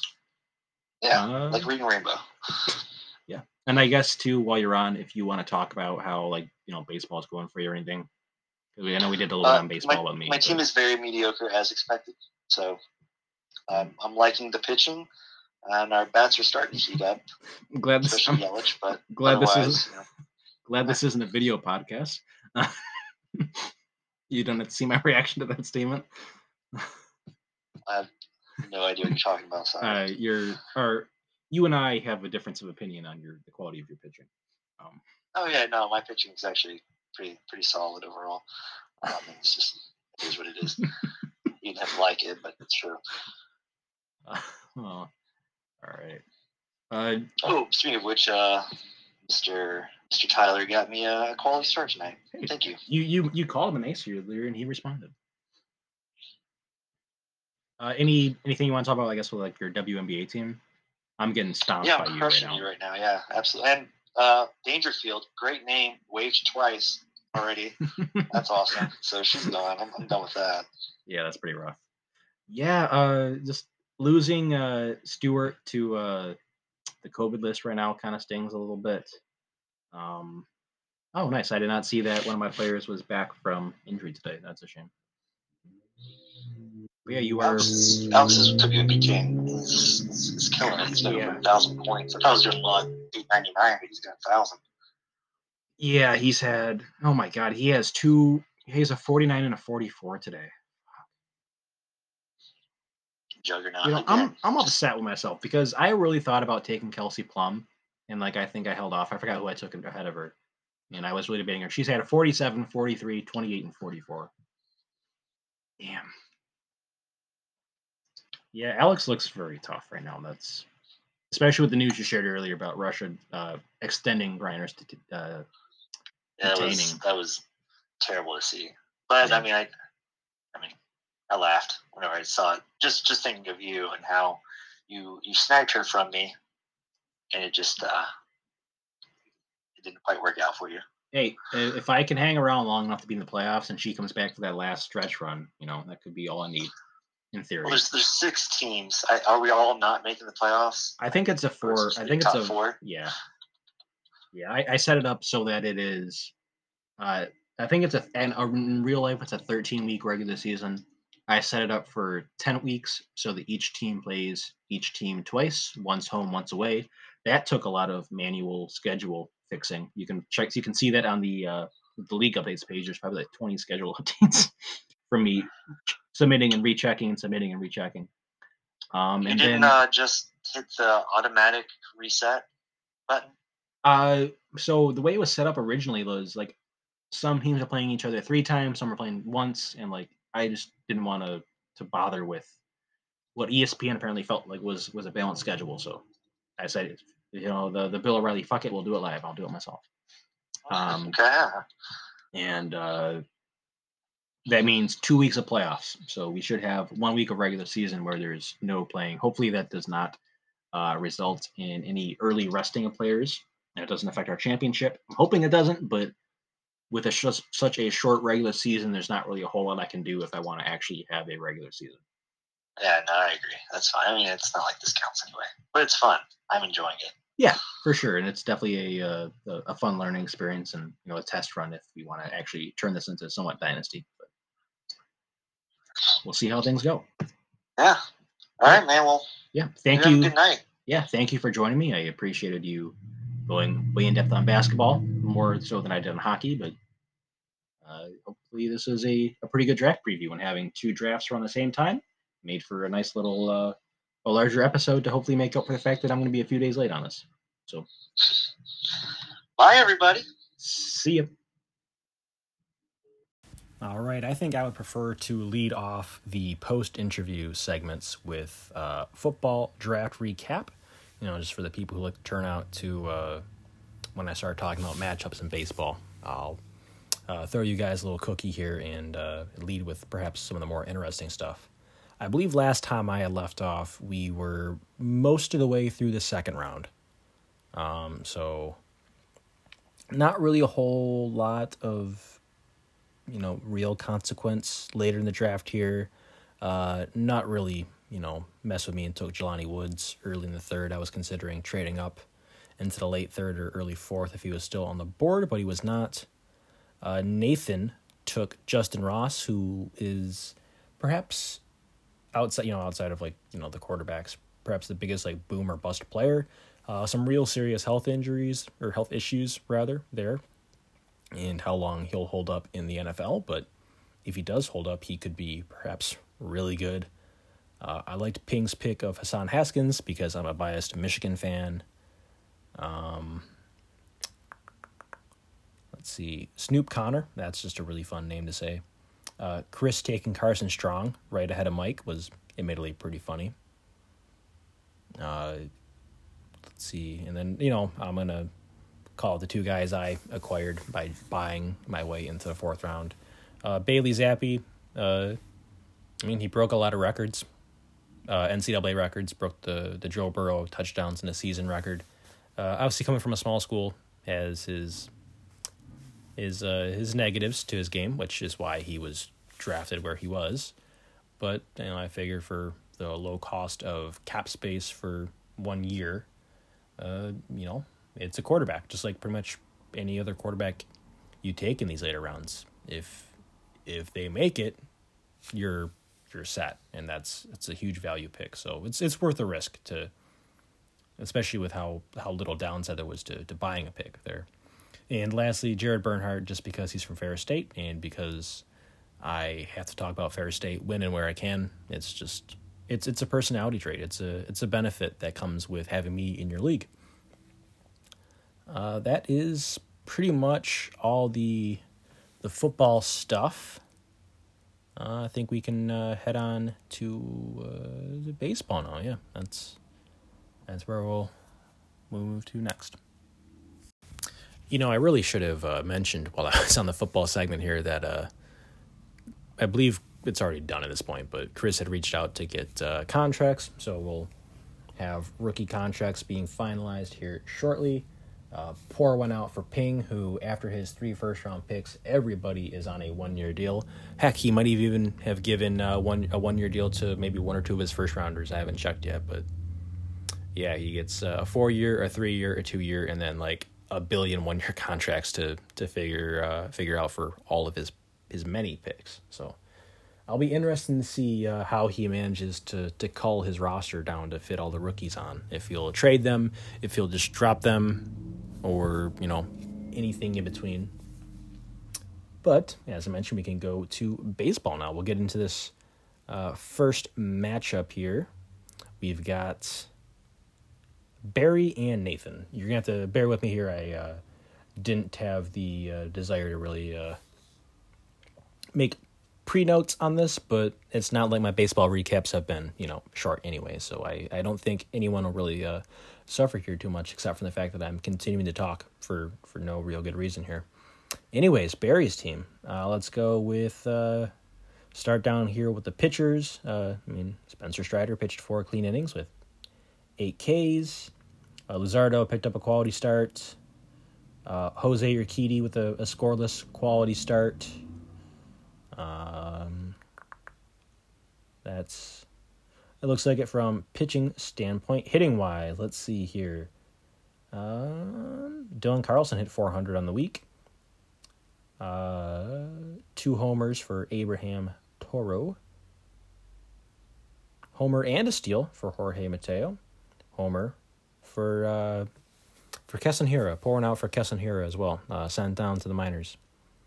Uh, it's a it's a pretty hefty contract if if he can't make it back for Barry.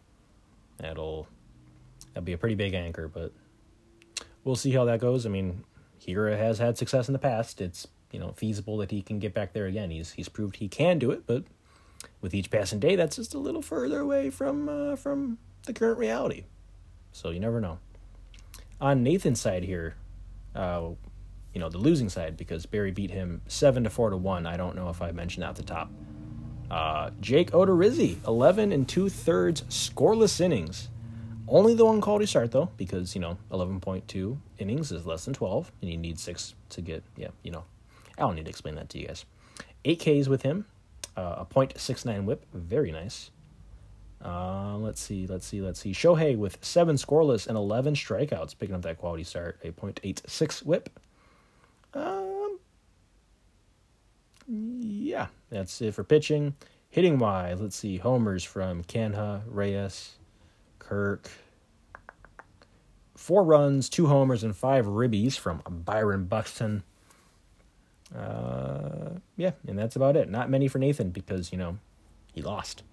If you lose, you probably don't have as many uh, many guys going off. Next up, we see a close one in the early season toilet bowl. Keefe moves past Tom seven to five. We've got on Keefe's side four ribbies from Eric Hosmer, one of the hottest hitters to start the season. Rowdy Tellez, three runs, three homers, 12 ribbies, and a 1.107 OPS. Uh, five runs, two homers, four ribbies, and a steal from Cedric Mullins, also posting a above 1,000 OPS. Kolten Wong with five runs, a homer, two RBIs, but he did steal a base, hitting 412 on the week. Wow. Manny Margot with the uh, the couple games of his career, uh, seven runs, three homers, twelve ribbies, two stolen bases, hit 500 with a 1.580 OPS, and then Pavin Smith, three runs, two homers, three ribbies. Uh, Keefe's army of uh, minimum contract guys from free agency killed it this week. And he also did pick up MJ Melendez, who, as we've noted in the chat a couple times, Paolo tried to pick him up before he officially made his debut after he was called up, but he did not play that first day. Uh, and then dropped him because you know you, you have to. You can't he, you can't keep a guy you add illegally, and then just never picked him up when he legally could. And Keith waited a few days and, uh, and got him. So we'll see how MJ Melendez works out. Apparently, well enough to for Keith to say, "Hey, uh, I'm giving someone here Gary Sanchez for free if if anyone wants him." Moving on to Keith's pitchers. Let's see, let's see here. We had we did get a quality start from Pablo Lopez, twelve and two thirds on the week, three earned, twelve Ks, a nice two point one three ERA. Um, yeah, moving down to Tom's team here. Tom with the the power this week. Three runs, two homers, eight ribbies from Jesus Aguilar. Four runs, a homer, and six ribbies from Steven Kwan, who maybe isn't in the spotlight as much now, but he's still hitting almost 300 on the year. We got Jorge Polanco with two runs, a homer, five ribbies, and a steal. Uh, down here, we got a couple more uh, two homer weeks Acuna Jr. and Ryan Mountcastle. Acuna also tacking on three runs, four ribbies, and two steals. Mountcastle with three runs, five ribbies, and a steal. The uh, Vegas pitching, he, he did add Glenn Otto on the week, and no quality start, but only two earned through five innings. Not bad for a debut. Uh, Erick Fedde with uh, 12 innings, only one earned, uh, seven strikeouts. So he gets a qual- only one quality start, but a .75 ERA, pretty good on the week. Uh, Zach Davies with the quality start. How about it? Six and a third scoreless innings with a, a .79 WHIP. That's not the Zach Davies I signed apparently. Uh, Cristian Javier with eight and a third scoreless and nine strikeouts, but that's in relief. Uh, let's see, let's see, let's see. Yeah, move on to the the next one here. We've got the damn dirty apes taking down the Fargo Frostbite seven to four to one. Alex with the just absolutely cowardly move to uh, drop the belt before facing me this week, and oh, we'll get to how that matchup's going here in a few minutes. Don't worry, I am thrilled to talk about that at this point. So you can mark this down now. I'm recording this on the 11th, so uh, Wednesday, and you can use this as your point of demarcation when the uh, the result flips here by the end of the week. Anyways, let's go Chris first here because he won. And we'll start down here with the pitching. Quality start for Thor. Uh, Tony Gonsolin only walked one batter this week, the week in question here, so that's that's a win for Chris. Zach Gallen with 13 and a third, two earned, 12 strikeouts, two quality starts. That evens out to be or lines out to be a 1.35 ERA and a .75 WHIP. We have got Oh, we did get a quality start from Merrill Kelly, eight and two thirds. I guess they didn't let him finish it. Uh, eight strikeouts, a 1.04 ERA, a 1.04 WHIP. Uh, let's see, hitting wise, Pete Alonso, five runs, three homers, eight ribbies. Josh Naylor tacking on five ribbies. Christian Yelich with seven runs, a homer, five ribbies, and a steal. Uh, Jared Walsh with five runs, three homers, and nine ribbies. Two steals from Jose Ramirez. Uh, it's a lot of power this week for Chris too. Two run or two two more homers and, and two ribbies for Bryan Reynolds. Um, yeah, we can tack on Adam Duvall here with four runs, a homer, and four RBIs, and arguably the worst swing and miss on any pitch this year. That uh, miss on Ottavino slider was uh, grounds for you. I could see someone being demoted for that if they didn't have the uh, the the tenure that uh, Adam Duvall has in the league. We'll go to Alex here next, and we will lead off Alex's team with a player that Chris noted as a uh, you know not a not very good pitcher. Uh, it's Dylan Cease, who at you know time of this recording is uh, 18th on the player rater for starting pitchers. It's pretty good, actually. Turns out, 12 innings, a quality start, 19 strikeouts. He's got some some filthy stuff there. 7.5 ERA and a .67 WHIP. We'll skip over German Marquez for, for Alex's sake. Uh, let's see, quality start for Yu Darvish, only two earned through seven. Um, um, um, um, Max Fried with two quality starts, 13 innings, 14 strikeouts, a 2.03 or sorry 2.08 ERA and a nice .69 WHIP and a 14K walk. Only the one uh, one walk for Fried across two starts. We have got quality starts from Eduardo Rodriguez and Zack Wheeler. Uh, six and two thirds for Eduardo, seven and two thirds for Wheeler, eight and seven strikeouts respectively, both with a quality start. Uh, Rodriguez with a 1.35 ERA and a 0.6 WHIP. Wheeler with a clean zero ERA and a 0.91 WHIP. Uh, we've got hitters as well to talk about with Alex now. Uh, six ribbies for Tyler O'Neill. Perhaps he's starting to wake up a little bit. Freddie Freeman hitting 389 on the week. No power, really, but four runs and three ribbies still. Eugenio Suarez with four hits on the week, but three of them are homers. So that'll uh, translate to four runs and six ribbies. Hitting 167, but a nice 827 OPS. It's, uh, it's a pretty fun, pretty fun dichotomy between those two numbers there. And then, uh, let's see, a homer with four ribbies from Jorge Soler, who seems to also be pretty much only hitting homers at this stage. Uh, five runs, a homer, and five ribbies for Jose Abreu. And we'll move on to the next matchup now. We have a tie here between Valley Jobin and the notorious NUT. Uh, feels like through these first four weeks, we've had a lot of matchups between the trio of Mike, Nut, and Nathan pretty sure they have all played each other once by now. I'm not going to check the schedules because I'm too lazy, but I feel like they've all played each other at least once by now. So, and of course, this one ends in a tie.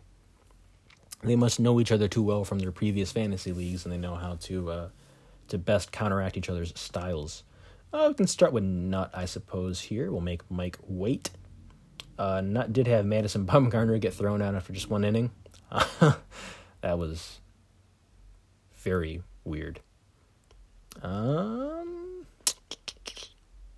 five save holds from Liam Hendriks. My goodness, yeah, Nut is really running away with the save holds. He's been really good on that, on that regard. Uh, six scoreless for Kluber with a quality start. Um, offensively, Matt Olson with uh, homer and six ribbies, five ribbies from d'Arnaud. Juan Soto with three runs, two homers, three ribbies, and a steal. Juan Soto, uh, at least when I see him, I don't really think of a, a speedy man, but he does have three steals on the year, and he will finish with, you know, I think you can probably pencil in for double digit steals. Once again, not the type of guy who you may associate that with right off the bat because of his phenomenal eye and his approach at the plate, but he can run a little bit. Owen Miller coming back with six runs, a homer, and five ribbies. I haven't checked on Owen Miller in a minute. Uh, he's still hitting 333 on the year. Uh, he's cooled off a bit, but he's rocking a uh, five game hitting streak, though. He's he's still producing at a rate that's well worth that uh, that free agent contract or that waiver claim contract rather. Got a homer and a steal from Tim Anderson, homer and four runs and four ribbies for Alex Bregman. Um.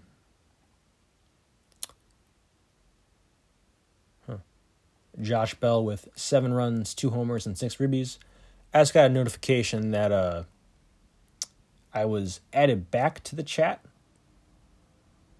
I I see Alex was not thrilled about uh, me talking about his pitching. Once you know once again we'll we'll get back on that believe me, I'm going to talk about that a lot. You know, Alex, now that I'm you do this while I'm in the middle of recording the podcast, I'm just going to make it worse for you here. I'm going to go into excruciating detail about how your starting pitching did on the 11th as I'm recording this. Anyways, back to this matchup here. I don't want to distract from uh, from Mike's week here. I mean, he was pretty decent, better than Alex. You know, because he didn't uh, lose. We've got. Five five innings and nine strikeouts for Garrett Whitlock. Still stretching out to a full time starter here. Uh, Miles Mikolas with a decent outing, no quality start though. Aaron Nola with a quality start, seven innings, seven Ks, only one earned. Um, what else do we have here? I'm just going to read this one off just because I think it's funny. Steven Matz with eight innings and eight earned runs, but don't worry, he still picked up a quality start during the week. Um, uh, Justin Verlander still looking good. The strikeouts, perhaps not where you may expect for Justin Verlander. That's an interesting early season development, but the ratios are pristine, and that's why he is the third starting pitcher on the player rater so far this year. You know, he's behind two walleye, as I'm uh, very glad to to talk about, as I'm sure you all are painfully aware. We've got four runs, a homer, six ribbies, and a steal from Tyler Stephenson. Uh, Seven runs, a homer, six ribbies, and two steals from Jazz Chisholm. Five runs, two homers, and seven ribbies from Mookie Betts. Uh, and, you know, a, a decent spattering of guys with one homer, a couple RBIs here and there, and pretty good offensive week for Mike. The second to last matchup here saw the Connecticut Whale pull out an 8 to 4 victory over Paolo to reclaim first place. The Connecticut Whale are very well acquainted with uh, first place in the regular season. Starting with Josh's pitching, we have got Eric Lauer once again popping up here. Six and a third, a quality start, just one earned, but eight strikeouts. The Eric Lauer uh, becomes a strikeout artist uh, arc is not one I saw happening uh, this season. I'm going to be completely honest there. I've said that every week, I think, at this point, but you know, until he stops, I'm probably going to keep saying it. Uh, the other pitchers of note here, uh, Framber picked up a quality start in six innings. Um, trying to remember to look at save holds now. I don't see anyone with more than three. Um, oh no, Alex adding removing me from the chat and adding me back into it. Now I have to redo my notifications. I'm gonna get a notification for every friggin' message that gets sent. That's annoying. Um, Gerrit Cole, six and a third, ten strikeouts in a quality start, just the one earned. Kevin Gausman also six and a third innings, but he finally walked his first batter. I believe. I don't think he had walked a single batter uh, before this, and I have indeed confirmed that live on the pod. Uh, but he and uh, Cole both same innings, uh, same earned runs. They both have a 1.42 ERA on the week. Josh is hitting. Giancarlo Stanton, three runs, two homers, five ribbies. Uh, hope you guys like me calling it ribbies because it's a fun word to say, and I'm gonna keep saying it. We got five runs for Wander Franco. Um, two runs, a homer, six ribbies for Nolan Arenado eight ribbies with six runs and three homers for Willie Adames. It's a pretty good line. Willie Adames perhaps waking up a bit, and you know, in recent days maybe not so much. Okay, actually, I don't know if I can say waking up a bit because he's the third shortstop on the player rater. That's uh, selling him a bit short. Let's see, moving on to Paulo's uh, pitching here. Let's see, we have got Um, seven innings, only one earned with six strikeouts from Walker Buehler. And that's about it. I thought I saw better ratios than that. Never mind. Offensively, five runs and four ribbies for Bo Bichette. Two runs, a homer, three ribbies, but a steal from Aaron Judge, of all people. He can run a little bit. He can run better than many, many people think. He's lanky, he's tall, he's big, but dude can move uh, Luis, I believe it's Luis Robert now. I think he wanted to be called Robert, but in an interview, I believe he pronounced it Robert in regards to how it would be pronounced in his home country. It's is what it is. We'll go with Luis Robert because I believe that's how he pronounces it himself. We've got Gleyber Torres, two runs, two homers, and four ribbies you know, now I'm going to double check something here real quick live on the pod. And if I need to correct myself, I will. If not, we'll move on. Nope, I don't think I need to correct myself here. All right. That leaves our last matchup with moi. The Alabama Mudslides and the Blue Water Walleye tie in 6 to 6. The Blue Water Walleye down in this matchup coming into uh, Sunday, I believe. But once again, just doing just enough to pull it out and prevent a loss. We lost on the first week of the year, I believe, and then we have not lost since. And a tie is not a loss. So uh, we have Dinelson Lamet, who was absolutely rage cut by me. I want to mention how bad he is and how embarrassed I was to have that performance on my team. Uh, we've got. We're gonna have a little bit of pitching here because you know it's the walleye and you know, walleye pitchers do pretty good things. Starters, at least. Fuck you Dinelson Lamet. Piece of trash. Clayton Kershaw, seven scoreless in a quality start. Joe Musgrove, seven innings, eight strikeouts in a quality start. Uh, Carlos Rodon only struck out three, but he did pick up a six inning quality start. That's surprising. He's 53 strikeouts on the year. Uh, Jordan Montgomery, 11 innings, 10 Ks, and a quality start. Adam Wainwright with seven innings and a quality start. Uh, Taillon picking up a quality start. And last but certainly not least, Corbin Burnes, six innings, seven Ks, and a quality start. Uh, pouring out for Akil Baddoo, who was sent down this week. Harrison Bader, four runs, a homer, four ribbies, and a steal. Doing some uh, some bringing me the counting stats there. Bader is with the homers and the steals so far this year. I've been pleased with his his performances. Bryce Harper, three runs, two homers, four ribbies. Um, Anthony Rendon, three runs, a homer, and four ribbies. Brandon Lowe, five runs, two homers, three ribbies. Aaron Hicks stole two bases. Uh, didn't get on often this week, but when he did, he ran.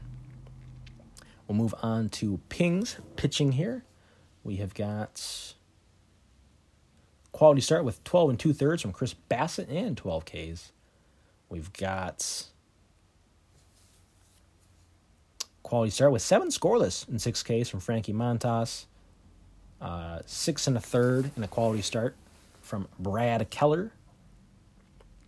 And offensively, we've got homer and a steal for Jarred Kelenic. Uh, three, six runs, three homers, five ribbies, two steals for Manny Machado, who is still absolutely going off on a nightly basis. Jose Altuve with seven runs, three homers, three ribbies, um, five runs, three ribbies, and two steals for Tommy Edman. And two steals from Myles Straw. We can go over now to the the category leaders for the week. Nut led the way in runs with 46. Chris with 14 homers. Keith, of all people, with 51 RBIs. His squad of minimum contract free agents really driving guys in. Ping stealing eight bases. No surprise, he leads the league in that category by a mile. Keith taking home the hitting ratios 2791 average and an 8709 OPS. Alex with nice round numbers of 10 stri- or 100 strikeouts and 10 quality starts. Tom taking home ERA with a 1.875. Yours truly with an 870 whip. Uh, Paulo with a 4909 K walk. And Nut with 12 save holds. Barry's five stars of the week hitters. Manny Margot for Keefe, Manny Machado for Ping, Rowdy Tellez for Keefe, and a pair of apes, Pete Alonso and Jared Walsh. Starting pitchers Max Fried of Alex, Zach Gallen of Chris, Dylan Cease of Alex, Jordan Montgomery of Your Blue Water Walleye, Nick Pivetta for Ping, and relievers Liam Hendriks for Nut, David Bednar for Ping, Emmanuel Clase for Josh, Daniel Bard for Paolo, and uh, Spencer Strider for Barry. Alex's stars of the week we have Manny Margot for Keith hitters. Hitting wise, starting pitcher was Dylan Cease for Alex, and the reliever was Liam Hendriks for Nut. We can pop on over now to the standings. And as we speak, the Connecticut Whale are in first place. Uh, right behind them, the Blue Water Walleye, their reign of terror of two weeks atop the standings ends as they are only one game back. Nut is a game and a half back of Josh. All the game and a half, all the games back will be relative to first place.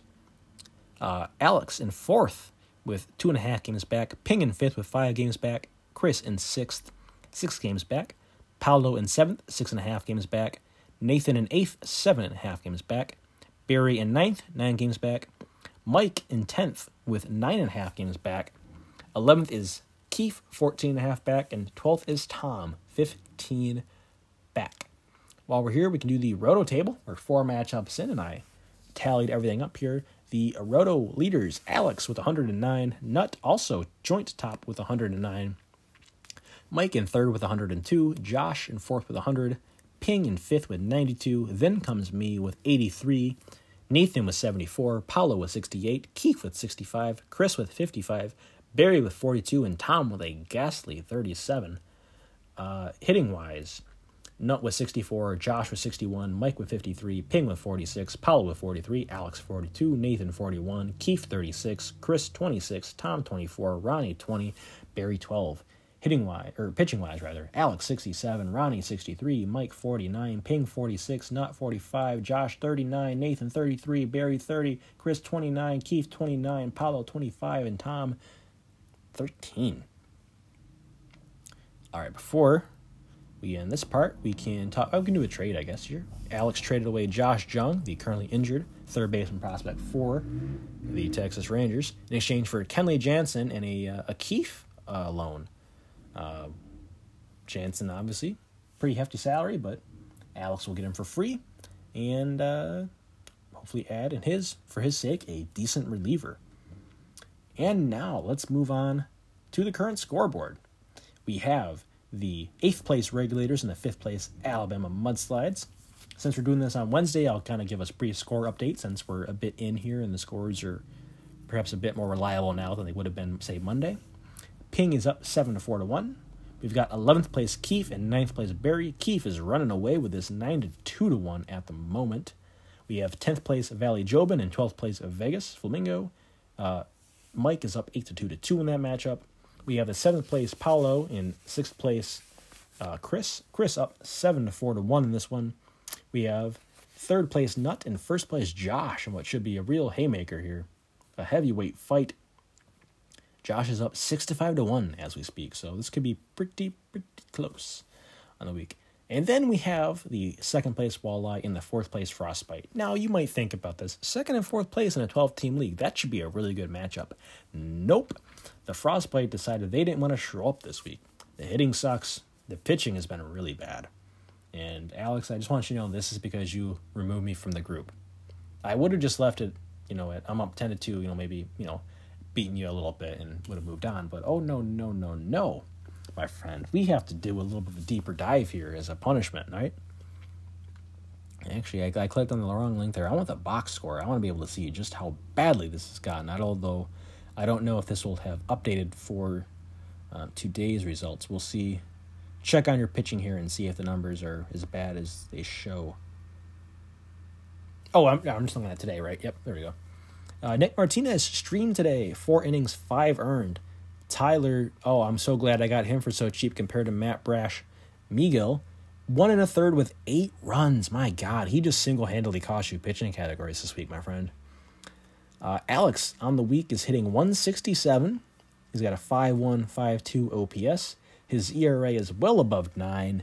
His WHIP is almost 1.7 it's uh, it's not been a good week for the frostbite, and we'll see how it turns out. But there's a lot of a lot of room here in some of these categories between the walleye and the frostbite. And once again, as I mentioned earlier, Alex just not having the faith in his team, and he just could not stand to lose it to me, so he dropped the belt to Chris. But we do have Chris here at some point, I believe. I don't think I've played him yet, so I'm coming for that belt at some point here. Mark my words, the walleye will hold it at least once this year you know, because as I said, we're going to win like 16 weeks or whatever. I've, uh, you know, the numbers will line up that'll, it'll work out for me there. You know, it's pretty much guaranteed here. And with that, uh, let's uh, let's wrap this up. We pretty much covered everything we needed to. Um, we will.